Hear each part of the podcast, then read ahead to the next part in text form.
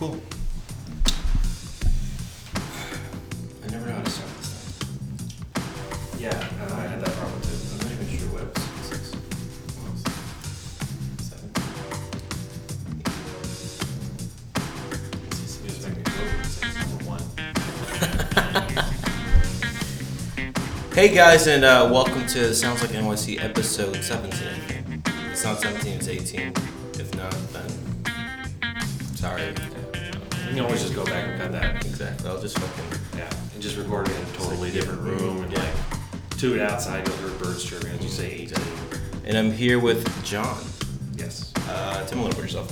What do you do? Um. Well, right now I am. Uh, I'm wearing a lot of hats. I'm a drummer. I do some some writing. I lead a band. Um, my wife called Lin History Connection. I, I also produce and I songwrite. I do a lot of different stuff. So I also teaching. Not actually not that far away from here. There's, oh, yeah? yeah, there's a teaching studio on forty-fourth or on twenty-third Street. Yeah, yeah. That I started teaching at. So yeah, I kind of do a lot. That's good. That's, what, what do you teach? I'm a drummer. Okay. So, so yeah, that's, yeah, I don't, um, you know, I, like history or something. Yeah, and like the, you know, to like kind of make ends meet, I do some temp work here. Okay. There, so. So like. Uh, yeah, like office temp stuff. Okay. You know, I'm I'm data entering mm-hmm. for Fitch Ratings right now, so that might change. Pretty it's gonna quickly. Sound a little funny, but twenty years I've heard temp. I don't know what it means.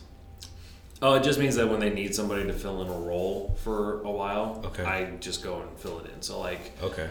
if somebody goes on vacation, my first temp job was to fill in for somebody who went on vacation in a mailroom. Yeah, like that's that's all it is. I just fill in for people. Okay, but it's it's boring, but it it, get, it gets money. Man, it is like I wish I knew about it when I first moved. Yeah, because I would have saved myself a lot of time and got a lot more money just because it it pays pretty well mm-hmm. and I can take or leave whatever gig. Like if this if this data entry thing doesn't work out, I can just call my temp agent and be like, I don't want to do this anymore. Can you get me something else? And they'll get you something else. So hmm. you know, if something great happens. Right, so it's just like freelancing. Yeah. Well yeah, but I don't have to pay any tax stuff on it yet. It's, it's pretty great. Yeah. I'm really. I am taxed heavily oh. because I'm an independent contractor because I work in real estate. Yep. So it it's yeah. I've done that before. Um, I hope like it. It would be nice to do that again to be making enough money to do that again, mm-hmm. but I do not actually want to do it again. So this has been a fun conversation about what artists have to do to make ends meet in New York City. Mm-hmm. But uh, let's talk about something more fun.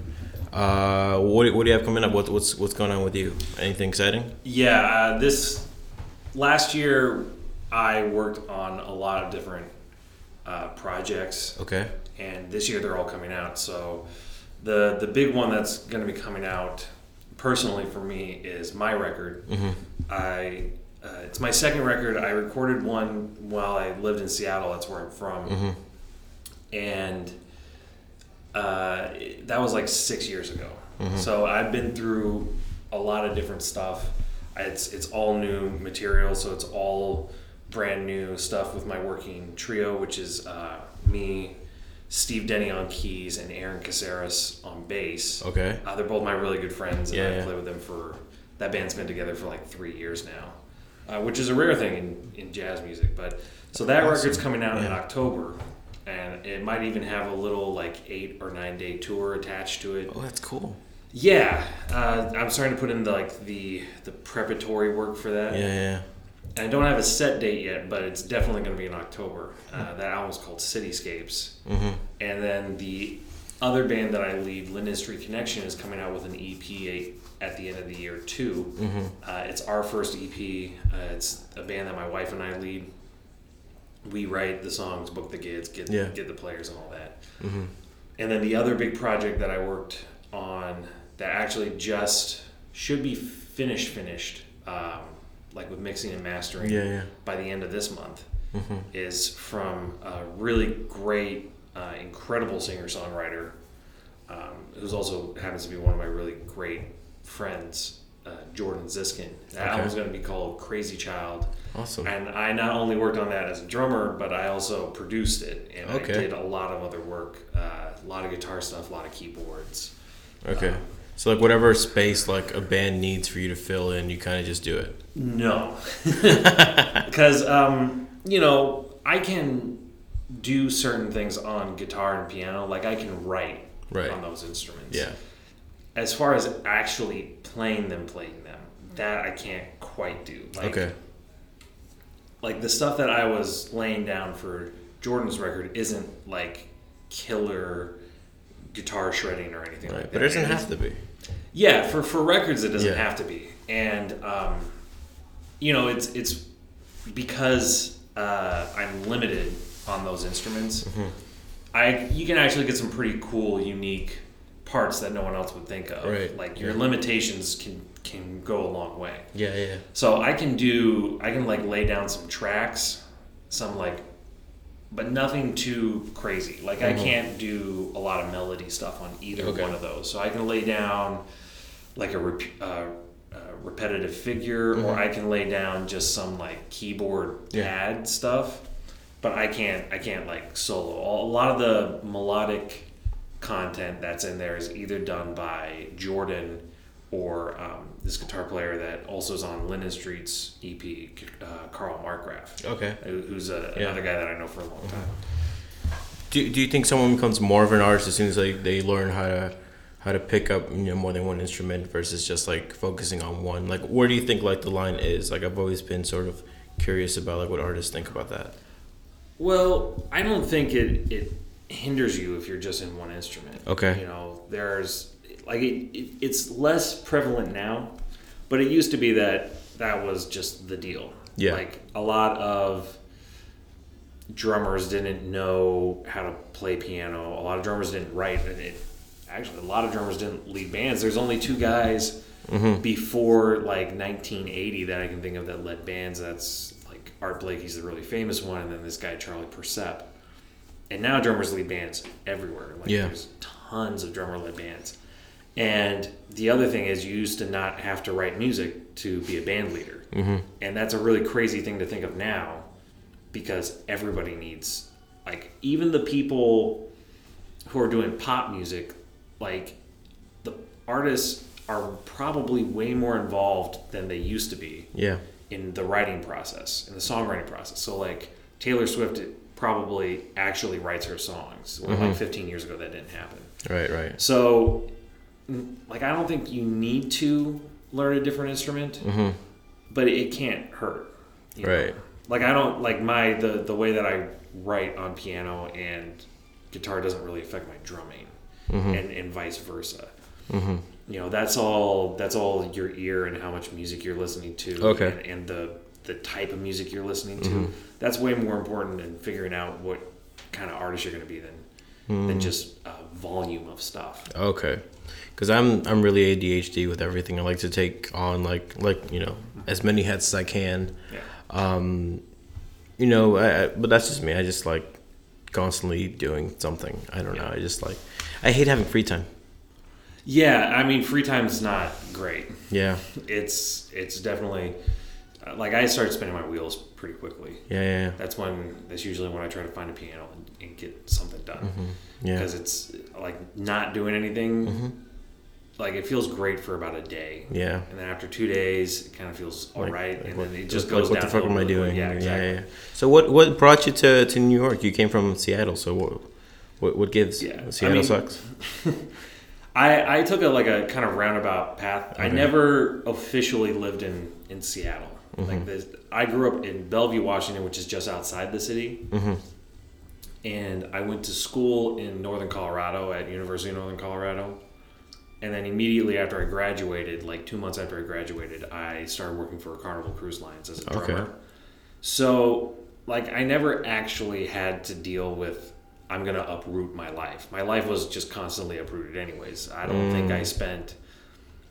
The longest I spent continuously in Seattle since I was eighteen was five and a half months. Okay. Wow. So you know, yeah, it wasn't like I was like doing all these gigs and like I had a little career in Seattle and yeah. moved. So uh, the reason why I came to New York is because it's it's New York. I mean, like it's it's yeah. the artist mecca. Yeah. And I mean, it's a good thing that I came here too, because you know, every now and then I'll I'll scroll through like my, my hard drive and mm-hmm. find some recording from like three four years ago before I moved. Yeah. And it's just, you know, you just, I just can't stand it. It's mm-hmm. full of so much crap. New York just makes you economize so much of your life yeah. that it eventually just gets into your playing. Like, you know, I can't practice two hours a day, so I'm not going to try to play all this crazy shit right. that I practiced. Uh, all it's going to be that's is interesting. like, yeah, yeah I'm just yeah. going to economize everything. Yeah. So you do know? you feel that's the only way New York City has like affected your, your artistry? Part of it, yeah. And okay. it, like the big thing as a writer is that there's so much inspiration in New York. Mm-hmm. Um, you know, and it's also like, because I can go out and see just about anybody anywhere, I can always see what people are trying to trying to do. Right. I mean, that's what it's how it's affected me artistically. As a as a drummer, just like the e- economization, like most of my gigs now, until until very recently. You know, I, I have this residency every second and fourth Thursdays at this place in the West Village called Cafe Vivaldi. Mm-hmm. And until about a week ago, they didn't have a full kit. So I had this little, like, New York kit, like a converted piece of crap floor tom. Yeah. And, you know, you can only bring what you can carry. So I never had a full kit for a long time. Mm-hmm. And that makes you think about a drum set very differently. Because all of a sudden, like, to get as many sounds out of one drum as possible is a really difficult task. So if you do it on a regular basis, then the freedom that you have on drum set is totally different. Right. Just because now I have all these other things that I can that I can play. Mm-hmm. Um, and that's probably how it's affected me. But yeah, just the inspiration of, of New York. You know, yeah, yeah. I, you know, there's a tune I used to work. You might be able to see it from here. Uh, I used to work at the New York Times building for. for oh a shit! Of weeks. Really? Yeah. And I was on the fiftieth floor. Yeah. And like, yeah, if you can't see that view and not be inspired to do something, if you're mm-hmm. artistically um, there, you're eventually just going to be inspired by something right. in the city. Because there's just so much going around, it's, it's hard to not be. Yeah, and even when you start getting to the history of New York, yeah. um, I live in Bushwick, and like just a couple, you know, it wasn't that long ago that Bushwick was like a neighborhood you didn't want to go into.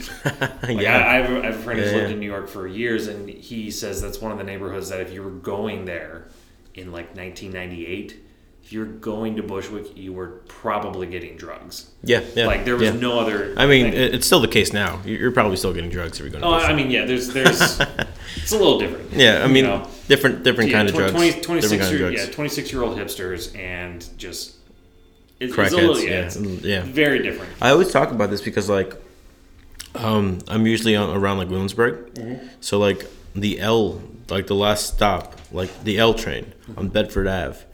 People used to be like, like really fucking scared to get off of it just yeah. because like not it's even that not long ago, yeah, either. Like yeah. maybe fifteen, sixteen yeah, years yeah, ago. Yeah, yeah, yeah. I was still, I was still, yeah. Yeah, I mean, it's it's really crazy to to think about that because now all these neighborhoods are like hip and they're way safer, and um, you know, like there's still some stuff going on in the corner that I I live on, mm-hmm. um, and. That like it, instead of like being scared by it, I was actually like inspired. I wanted to read about this whole neighborhood because yeah. you hear kind of things mm-hmm. and you hear about like New York in the seventies and what yeah. happened.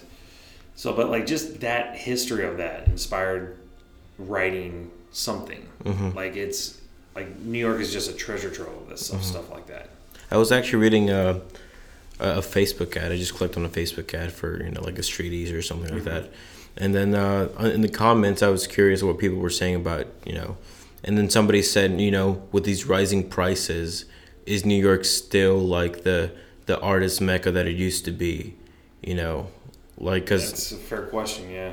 You know what I mean? Like I mean, at, at what point, I guess, does does the art just leave?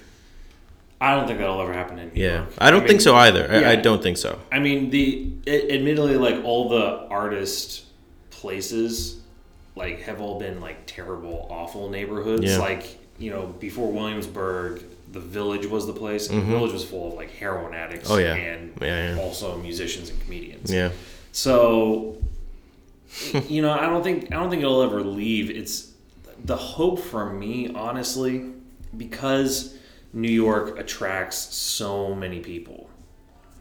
I kind of want, I kind of want those real estate prices and stuff like that to, to like thin out the herd a little bit. Because the there thing is, yeah. are people that have moved here that oh, have for sure. no reason of moving. Yeah, I, yeah, I really hope that yeah. I'm not one of them. I, but I mean, I know a lot of yeah. people who move here. They just have no, like, mm-hmm. they shouldn't have moved here in the first place. Right, because they're just, you know. The yeah. thing is, though. Uh, you know, because I work in real estate, so I, I I know a lot about, you know, whatever the fuck's happening.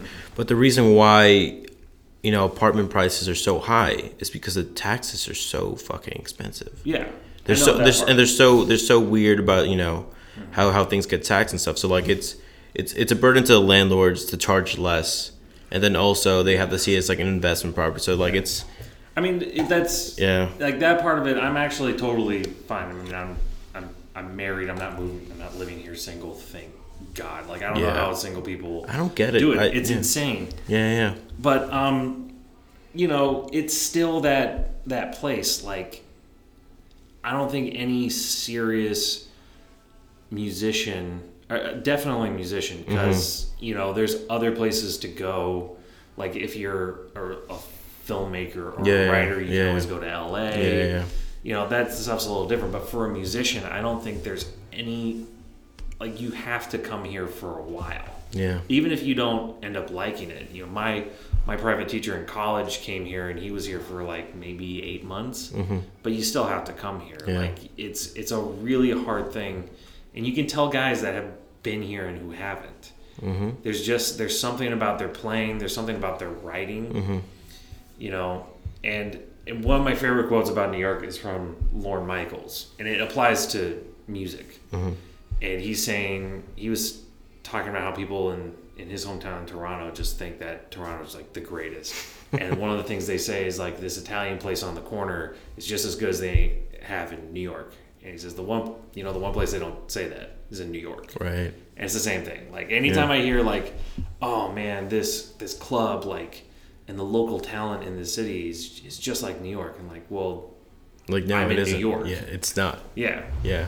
And the other thing that's that's great about here is you have to find that's a way nice. to find a way to stick your own neck out mm-hmm. creatively. Like, oh yeah, you can't you can't make a living off of copying somebody. Mm-hmm. Like if like the the best example I can give is a guy like uh, Joe Farnsworth, who has this certain sound.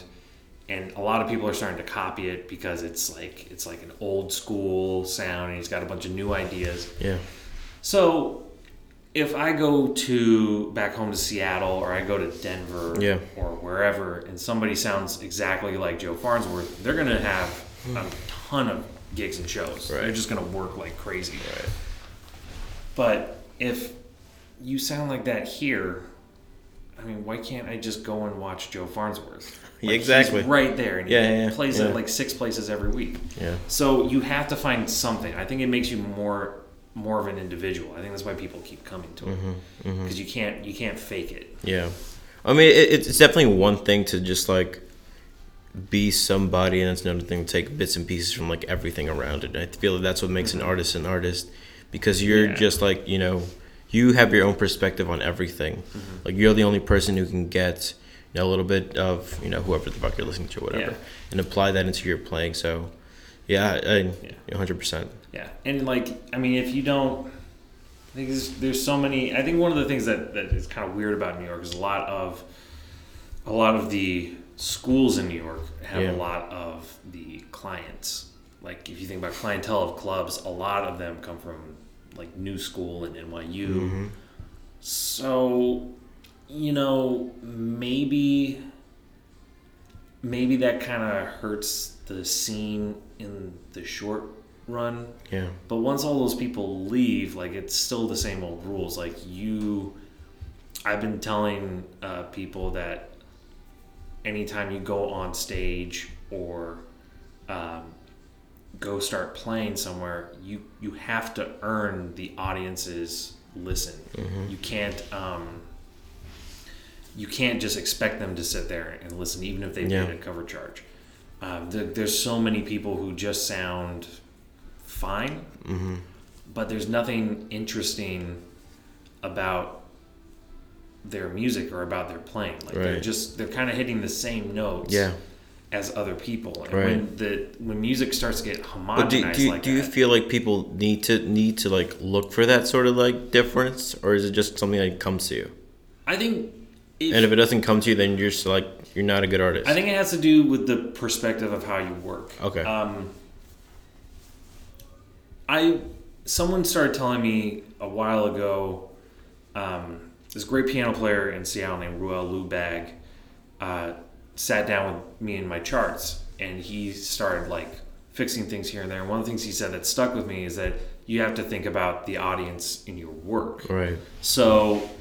I mean, that doesn't mean you have to pander, mm-hmm. but you have to think like, you know, if I'm writing a chart, is this going to be interesting to listen to? Right. That's that's where I started writing and kind of playing from. Like, mm-hmm. I don't really care if I'm I'm the most burning guy in the world or if this chart is going to change change yeah, music. Yeah. I really just want to see if it's going to be an interesting listen. Like, am I putting enough twists on old mm-hmm. forms? Like a lot of the stuff on my uh, upcoming record, it's not standard song forms. Okay. A lot of it is like there's one tune that's like a twenty bar form, there's one that's like twenty-eight, there's oh, wow. I mean it's it's kind of hmm. all over the place, and harmonically it's I hope harmonically it's interesting enough, but like you have to You have to think from the audience yeah. perspective. A lot of people just yeah. don't do that. Yeah, I mean, it's sort of a balance, though, of, like, being interesting and then being, like, too complex for, for somebody to even, like, care about, so... Yeah. Yeah, and, yeah. Yeah, and there are a lot of people who think that complex means it has to be, like, weird. Mm-hmm. And even that's not really thinking about the audience, because yeah. there's a lot of people who write charts as, as, like, based off, like, some kind of theory or something, and they'll write a melody to that with that in mind, so like you won't get a melody, mm-hmm. you'll get mm-hmm. some sounds, yeah yeah but no one's gonna walk away humming the tune. Like yeah, my, yeah even today my favorite guys, which is like uh, John Coward and Brian Blade of the Brian Blade Fellowship, they write these really harmonically dense, like rhythmically interesting, and have like different forms, and they take you in all different directions, mm-hmm. but their melodies aren't like that's what holds the tune together for a listener. I think is if you have a strong, good melody that they can walk away singing, mm-hmm. they're going to be more interested in the song. And they just have such simple, good melodies that you can attach yourself to really easily. Even though they have all this other craziness going on, that melody is still so strong that anybody can always identify with mm-hmm. it, and that you'll yeah. pull them in. Yeah. How much do you think, like, you know, everything, like, I, I feel like even, like, the title of the song, like, changes, like, the whole, like, you know, perspective of it. Do, do you think that deeply or no? I mean, I'm not, uh, not... Like a, like a shitty title can, like, kill a song. I, I don't, I don't believe that. Okay. I think that, um, because most, today, most guys don't announce tunes, like, before. They usually announce them yeah. after they start playing yeah. them. You know, they kind of do them in groups of tunes, yeah. back to back. You know, pop tunes are different. Yeah, like yeah, yeah. songwriting a pop tune, one of the reasons why lyric writing and songwriting is so hard mm-hmm. is because everything has to have that meaning. And so you have to search and find the right title for a pop tune. For a jazz tune, it can really be anything. That's true. You know, and as long as the things that you write with specific meaning mm-hmm. have that type of title, yeah, um, yeah, I don't, I don't think that titles affect okay. tunes that much. I like, I like reading interesting titles. I, I saw one, uh, it's like Who I Want to Be. J peg. I thought yeah. that was really interesting. I don't know, I just like. I so guess. Sometimes it's yeah. yeah, it can be like really quirky and stuff like that. Yeah. Other times it can just, as long as it describes something about the tune. Right. Awesome. So. uh... Real quick before you go, uh, anything anything else you want to add? No, I mean, if, uh, if anybody listening wants to go check me out, I'm yeah, at sure. uh, sheckler music dot com. Mm-hmm. And, uh, yeah, I mean, I got a, a bunch of stuff coming up. Um, the Lin History Band's starting to work a lot. Uh, we might actually have a gig pretty close to here on uh, thirty-first street. Awesome. At uh, this place, Local Bar. Mm-hmm. And, um, yeah, just, just look for us. We're we're around quite a bit. And then yeah, the well, trio's trio's in yeah. year two of the residency, so be sure to be sure to send me all the links and I'll link it up on the video. Yeah, definitely. Yeah, awesome. Thanks so much. No problem. It's really it's really fun, John.